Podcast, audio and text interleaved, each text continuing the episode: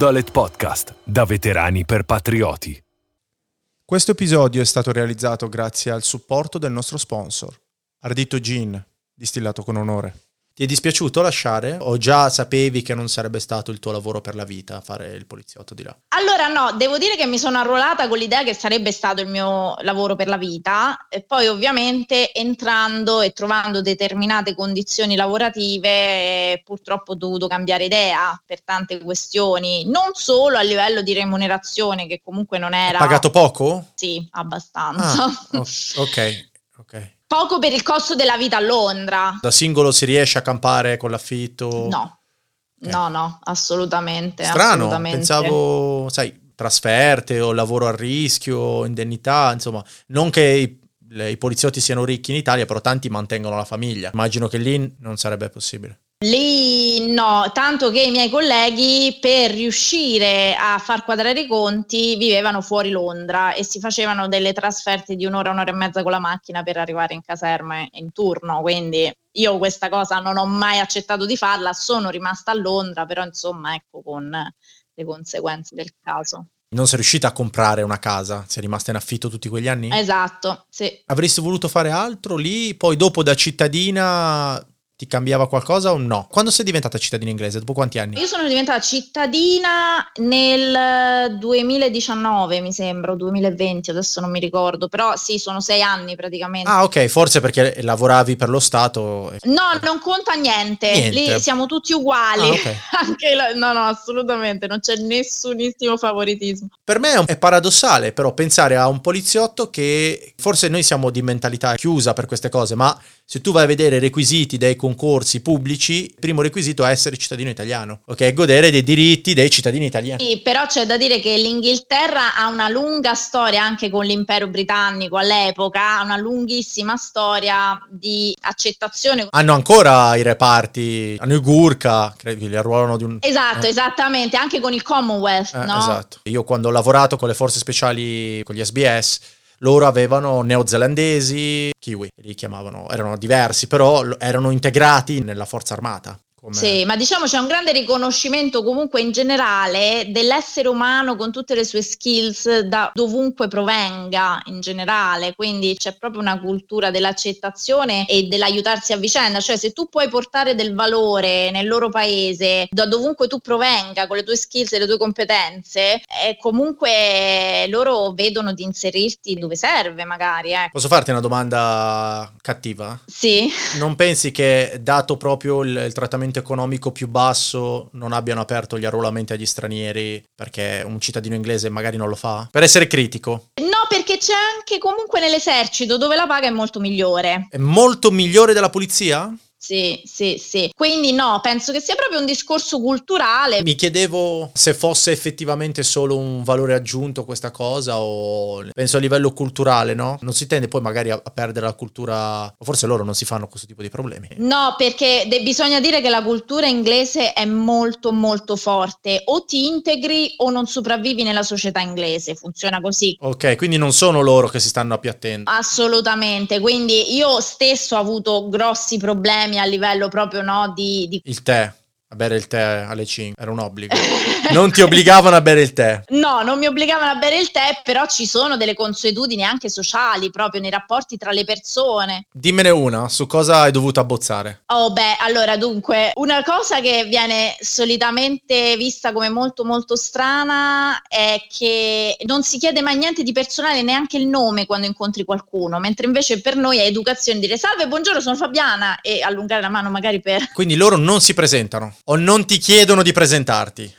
No, è tutto estremamente generico, è magari un buongiorno, tutto bene? Sì, tutto bene. Ah, e quindi tu ti presentavi e sembravi una scostumata perché andavi in giro presentandoti. Esattamente, Ah, ok. esattamente. Per non parlare del contatto fisico, come può essere magari noi italiani o spagnoli, il, il bacino piuttosto No, che. quello, quello lo so, sì. Ci sono passato anch'io. Sì, abbraccio tutti, come l'orsetto. Esatto, ecco, quindi ci sono proprio delle differenze, ci sono delle cose che se non vengono capite dalla persona che sta arrivando nel paese è difficile la vita sociale, la vita relazionale, anche quella lavorativa, quindi alla fine chi arriva da fuori comprende subito come funziona, si adegua anche per sopravvivenza. Capito. Così. Al di là del, del trattamento economico magari non vantaggioso, poi la vita del poliziotto, a tuo parere, tu hai la percezione che ci fosse una criminalità maggiore lì rispetto all'Italia? Io ero a Londra e ho vissuto e lavorato in uno dei quartieri più malfamati e violenti di Londra. Oh, perfetto, fantastico. Quindi rispetto a Roma, che tanto hai visto entrambe, la tua percezione è che lì avessero una criminalità maggiore? Perché sai, poi parlano tutti bene dell'estero. No, no, no, no, allora è differente. Da noi io ho visto cose che si vedono in un teatro di guerra. Quindi da noi a Roma ci sono per dire armi da fuoco, ci sono sparatorie, però diciamo è anche molto spesso collegato alla criminalità organizzata. Lì è la giungla. Ah, Cioè la giungla. perché hanno meno organizzazioni criminali. Allora ce l'hanno, non è che non esiste il crimine organizzato, però è molto territoriale, quindi Ah. tutto quello che è gang sul territorio, Ah, che ok. non necessariamente devono essere legate al crimine organizzato, quindi a organizzazioni di stampo mafioso per capirci, ok. ma anche la violenza è differente. Per esempio, lì in UK non abbiamo tante armi da fuoco. Dosso bene, perché non c'è il porto d'armi ai privati, giusto? Esatto. Le armi si possono detenere nei poligoni, non possono essere detenute in casa. Credo a meno di quelle a canna liscia. Allora, questo non ne sono sicura, però di certo è che nemmeno la polizia è armata, quindi questo Ah, è è vero, voi avete reparti armati e quelli non armati. La polizia di Stato che ero io, per capirci, non sono armati. E come ti difendevi? Dunque, nel nostro equipaggiamento c'era il bastone telescopico, le manette, Eh. lo spray Fantastico. CS, che adesso è diventato Pava, e basta, eh, quello era. e le mani. Vabbè, aspetta, però su una chiamata di un reato con arma da fuoco mandavano quelli armati, non ti mandavano a te. Il protocollo era di praticamente noi avevamo un RVP, dopodiché c'era l'unità armata che interveniva per prima, ma noi comunque andavamo e dipendeva anche dal tipo di chiamata, cioè io sono stata su chiamate combattimenti con macete completamente disarmata, quindi comunque purtroppo ci vai. Tante volte, sai, per dare degli spunti a chi pensa che in Italia le nostre forze dell'ordine siano eccessivamente armate, insomma, sfido io poi a chiunque a vivere in un posto dove... No, no, bisogna trovarsi di fronte a qualcuno che ti vuole uccidere con un macete disarmato per poi parlare del fatto se uno è... Per questo io lo dico sempre, bisogna allenarsi nella corsa, bisogna allenarsi molto nella corsa e scappare velocemente. No, veramente, perché veramente cioè, ho visto delle cose, cioè veramente, quindi no, eh, non è piacevole. Leggevo che avete tanti crimini da, da stabbing, pugnalate. Esatto, perché praticamente l'arma di elezione è il coltello Rambo solitamente e macete. Ne ho letto di ogni, leggevo che volevano immatricolare ogni coltello, leggevo degli articoli, no? Sì. Dove dicevano, ah, bisognerebbe mettere un chip su ogni coltello. Gente, sì, ma quelli da cucina e le forbici e i cacciaviti? Infatti dicevo, ma è, paradossale. In realtà avete tanti crimini giustamente con quello che trovano, perché gli, gli levi le armi, a parte che i crimini non vengono perpetrati con armi eh, legalmente dichiarate, però al netto di quello... No, no, certo. eh, mi fanno molto più paura i coltelli delle armi da fuoco. Purtroppo c'è la prossimità no? Esatto, in quel caso lì esatto. e quindi io mi sono trovata tantissime volte nel fare questo tipo di valutazione anche proprio in termini di distanza di prossimità, di soccorrere una vittima con i sospetti ancora armati intorno, no? Purtroppo sono valutazioni eh, difficili, è molto diverso sì dalle armi da fuoco, molto. Alla fine ci siamo sentiti, dopo un po' che chiedevo di partecipare, mi raccontavi che in realtà ti mancava un po' l'Italia, no? Beh sì, a un certo punto devo dire, ma più che altro ero veramente arrivata in una posizione di, diciamo, di burnout completo riguardo alla difficoltà, alla fatica fisica dei turni, alle condizioni lavorative. Non ci sono dei periodi di decompressione o di rotazione? Assolutamente no, cioè ecco una cosa che uno dei miei sergenti notò una volta, ecco, questo sergente era un ex parà e lui disse quando ero nei parà noi facevamo le missioni, sei mesi E magari stavamo fuori e poi c'era la decompressione e comunque non era fisso, dice qui noi vediamo queste cose tutti i giorni, sette giorni su sette, 365 giorni all'anno, non stop. È così anche in Italia, infatti in realtà noi militari è paradossale per quanto magari tu li vedi degli eventi molto più catastrofici, mettiamola così, e anche magari più drammatici, però concentrati nel periodo del tempo della missione estera, poi rientri in Italia e fai addestramento. Sai, la polizia e i carabinieri in realtà sono per strada nel caos tutti i giorni. Per me questa è una cosa secondo me molto più stressante. Infatti i numeri degli esaurimenti nervosi o dei casi drammatici di suicidio sono nettamente superiori nel comparto sicurezza. Sì, perché è proprio il tuo quotidiano, cioè ci sono stati dei periodi di settimane in cui io vedevo morti ogni giorno, cioè proprio ogni giorno, quindi... Che adesso parliamoci chiaro, nelle metropoli statisticamente ci sono i morti, ecco. Certo. Nessuno sì. ci fa caso perché non deve fisicamente entrarci in contatto. Poi c'è sempre lo Stato nelle varie figure eh, che purtroppo nel tuo caso eri tu però nessuno ci pensa mai che magari poi Fabiana ha bisogno di, o di parlare con qualcuno o di andare a rotazione e magari metterti a fare un altro lavoro per un certo periodo, no? Lì credo che... Sì. Eppure loro sono molto più per la salute mentale, sono molto avanti rispetto all'Italia. Ed è strano. Oh, assolutamente, sì, sì, noi avevamo eh. un intero dipartimento all'interno, quindi c'era il numero verde,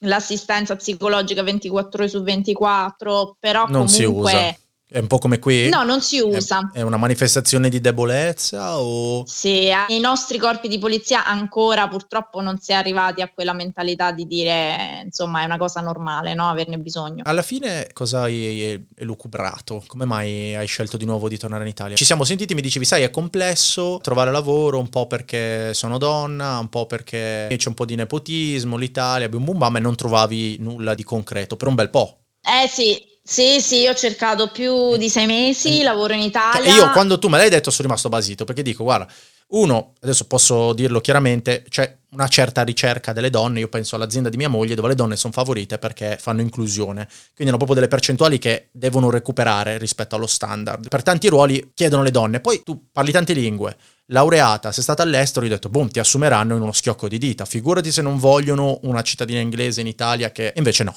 No, assolutamente no. Allora, ci sono sicuramente tantissimi fattori nel mio caso che non aiutano, però io posso dire che ho parlato senza fare nomi con due o tre top managers di grosse multinazionali in Italia con, che hanno avuto insomma la gentilezza di parlare con me e di dirmi la loro opinione, di darmi un feedback sia sul mio curriculum che sul mio background professionale professionale sull'applicabilità anche delle mie competenze in ambito civile e mi hanno tutti detto che queste competenze erano difficilmente trasferibili in ambito civile. Benvenuta nel mondo dei veterani. Non cambia niente allora, vedi, vedi poi siamo tutti uguali. Esatto. Sesso e nazione non cambia nulla, è difficile applicare le tue competenze al mondo reale. Esattamente, mi è stato detto che avevano paura che non fossi un buon fit diciamo che non mi riuscissero ad inserire in una realtà aziendale venendo io da una, da una realtà certo, gerarchica certo. e poi ho parlato anche con cinque agenzie interinali tra le più grosse in Italia con i responsabili che mi hanno detto non riusciamo ad inserirti da nessuna parte perché qui purtroppo devi rientrare in delle categorie, tu non rientri in nessuna di queste categorie che i nostri clienti cercano. Mm. Mi è stato detto proprio questa frase, sei inimpiegabile. Ah,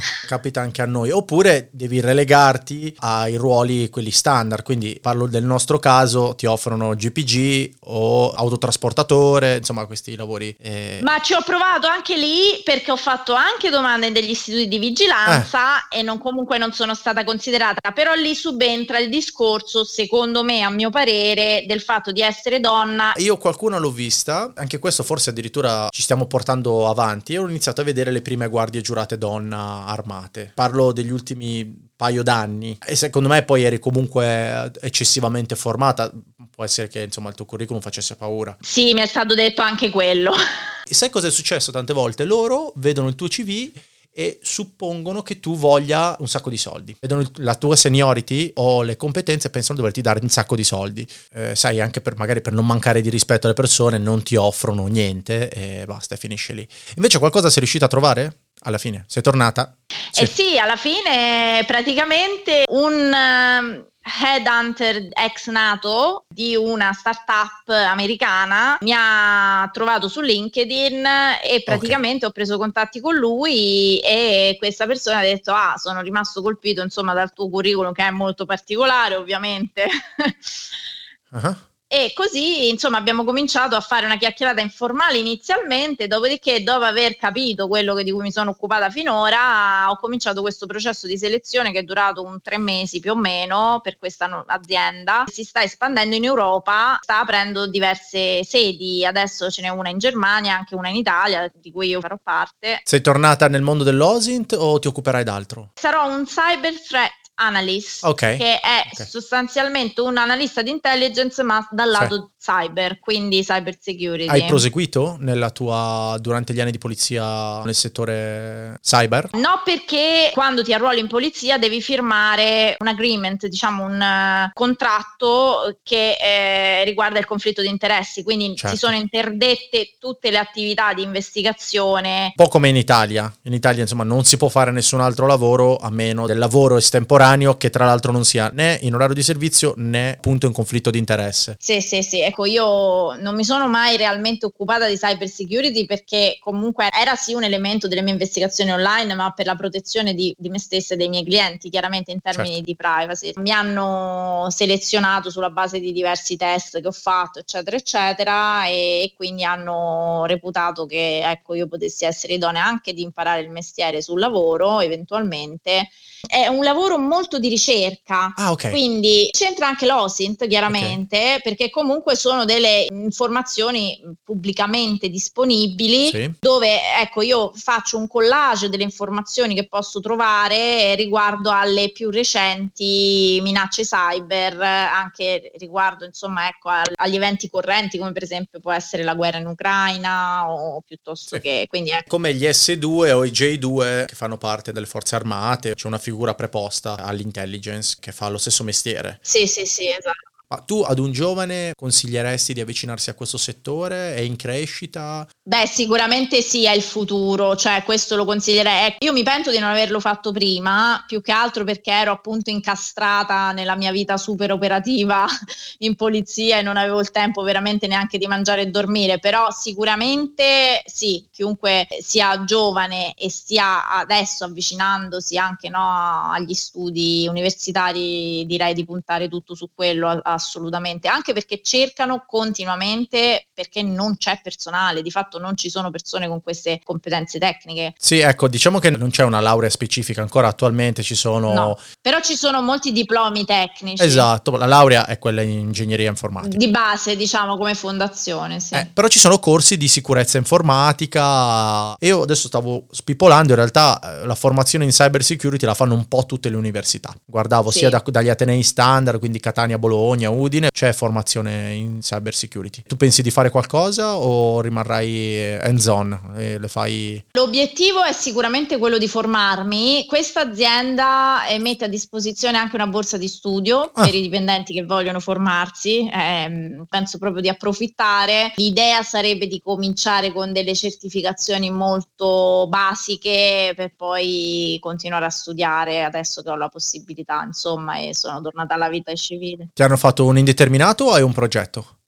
No, no, l'indeterminato, assolutamente. Sei contenta? Sì, sì. Di essere tornata Sì, in Italia? molto. molto. Sei riuscita a riambientarti o è cambiato qualcosa? No, no, no, no, ancora no, ancora no. Sei nel nord Italia adesso? Sono Da- nel nord centro? Italia, Ah, sì. Sono ancora molto rimasta con la testa in UK. Ti, ti manca qualcosa dell'Inghilterra? Mi manca giusto, ecco, l'accoglienza, quello sì. Ah, ok. Sì, diciamo l'accoglienza e l'apertura mentale. Quelle sono le due cose che, che mi mancano di più. Comunque mi correggo, ma c'è una laurea in cyber security. È una laurea magistrale, si chiama LM66, la fa anche l'Università di Pisa ed è tecnicamente è il Dipartimento di Ingegneria dell'Informazione, ma è proprio una laurea magistrale in cyber security, per chi fosse interessato. Credo sia una novità, lo fa l'Università Ah, di Pisa. Eh, Sì. infatti non, non- non mi risultava, ero rimasta ingegneria informatica anch'io, però sì, no, fa- infatti anche io adesso mentre parlavo te stavo googolando, fanno gli aspetti scientifici e tecnologici relativi alla sicurezza informatica, eh, gli aspetti giuridici, aggiornare le conoscenze, interessante. Se qualcuno è, secondo me è un settore, anch'io lo consiglierei, ecco. Noi, se tu poi ovviamente sei disponibile, con- possiamo condividere, non so, il, il tuo LinkedIn, eh, più che altro magari per intrecciare delle necessità professionali o dei contatti professionali. Sì, bisogna- assolutamente, sì, sì. Ti ringrazio per il tempo che ci hai dedicato, soprattutto perché domani è il tuo primo giorno di lavoro, quindi Grazie a voi. ci aggiorniamo e una buona serata. Grazie anche Ciao. a te. Ciao Fabiana, buona Ciao. ciao. Grazie a tutti per l'ascolto e visitate il sito del nostro sponsor www.arditogin.com.